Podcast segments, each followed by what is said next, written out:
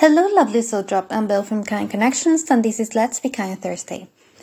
Today's topic is a little hard for me to understand because we have empathy, compassion, pity, and critical thinking.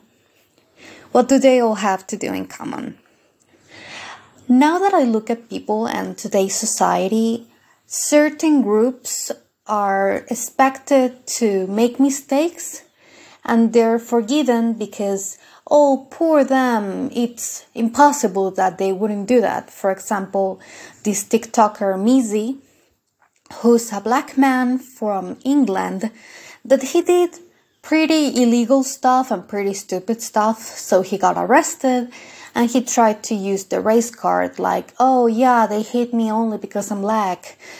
And people, for example, when the BLM riots happened, a lot of them were like, well, they have no other options because obviously they have to vandalize and attack people to make their point be heard. Which I thought wasn't compassion or empathy, was rather pity. And if there's something I really don't like, is pity from other people. When I tell people that I'm disabled, I don't want them to pity me. I don't want to go, them to go like, oh, poor you, and you're so useless that that's the most you can do. I don't want them to lower their expectations for me because I am disabled, not useless. I can do a lot of things, and actually, next Thursday, I'm graduating. I don't know if I'm going to record an episode that day or not but yeah, my graduation ceremony is in literally one week.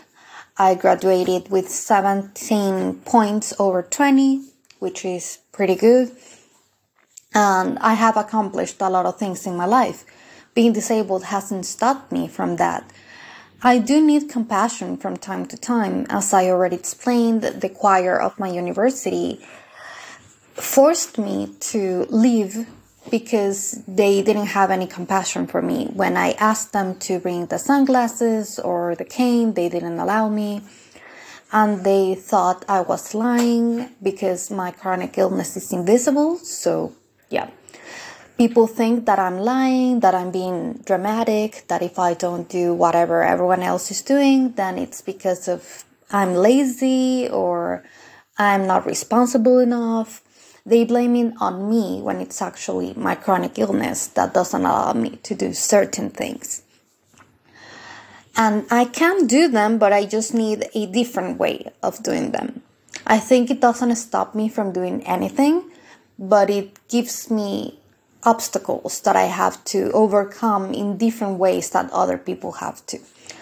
Which shouldn't be so out there. Like it should be normal to say, yeah, well, you can do it, but you need this and this to be able to do it better.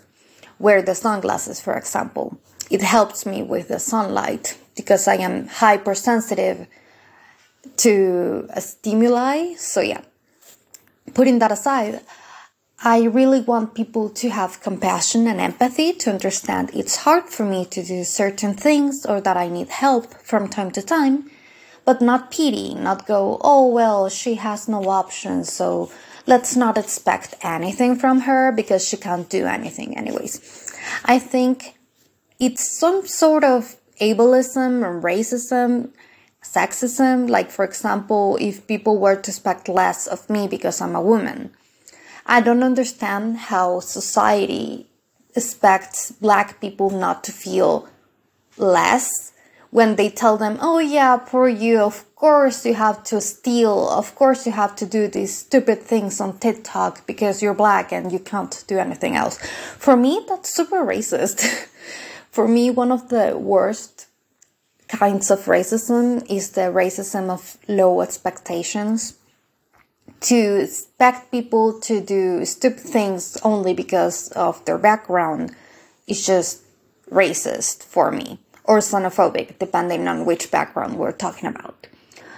For example, to say that if you are Muslim, of course you must uh, abuse women because you have no other choice, which is just terrible because Islam is not really about that. And even though, yeah, it is more prevalent on the Middle East and Islamic countries. It doesn't mean all Muslims are like that, and to expect them to be like that is just horrible. The same thing happens to the LGBT. For example, I heard that there was a transsexual shooter, mass shooter, and people were saying it's it's not his fault. It's because I don't remember if it was a he or she, if I'm misgendering them. I, really, it's not because I'm trying to. I don't remember the case. But uh, they were saying, oh yeah, they didn't have any options. They were facing with hatred, so they had to do it. And it's just, no, nobody has to pick a gun and shoot people. I can have empathy and understand, yeah, of course, you suffered a lot. So you want people to suffer the same things you suffered. But it's no excuse. I don't think compassion and empathy should extend people from responsibility. I think you should hold accountable everyone. Because if not, you're pitying them and you're seeing them as less as other people. And I really don't like that. So I think if you're excusing people for bad behavior all the time, that's not you being empathetic, that's not you being compassionate, but rather than pitying them and seeing them as less humans than you are, seeing them as incapable of taking responsibility. And I really don't like that. So that's where critical thinking comes in to tell apart if you're being empathetic, compassionate, or just beating people. You have to be objective. And I know it's really hard because everyone is subjective. It doesn't matter how hard I try to be objective, my mind, as a human mind, will remain subjective at some level.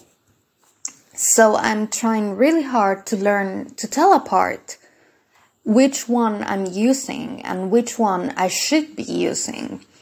So maybe if someone has, for example, schizophrenia and they didn't have medication and they didn't have access to that medication and they kill someone, well, yeah, they don't have as much responsibility because they literally had no idea what they were doing. But if someone is only black and they come from the hood and that's the only excuse for them to kill someone, yeah, that's not excusable. I can understand they went through something. I can understand they suffered and I feel for them, but that's not an excuse to take someone else's life.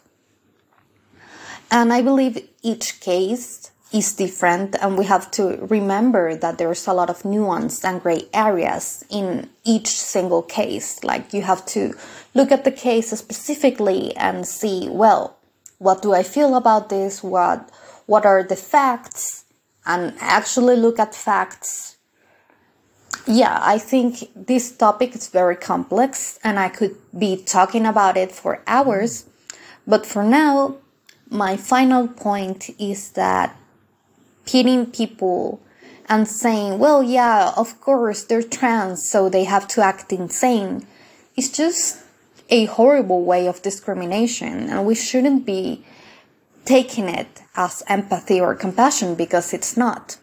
You can have empathy for someone, you can feel for someone, and at the same time hold them accountable. So I hope this helped you, that this made you think Thank you so much, and I'll see you on Monday.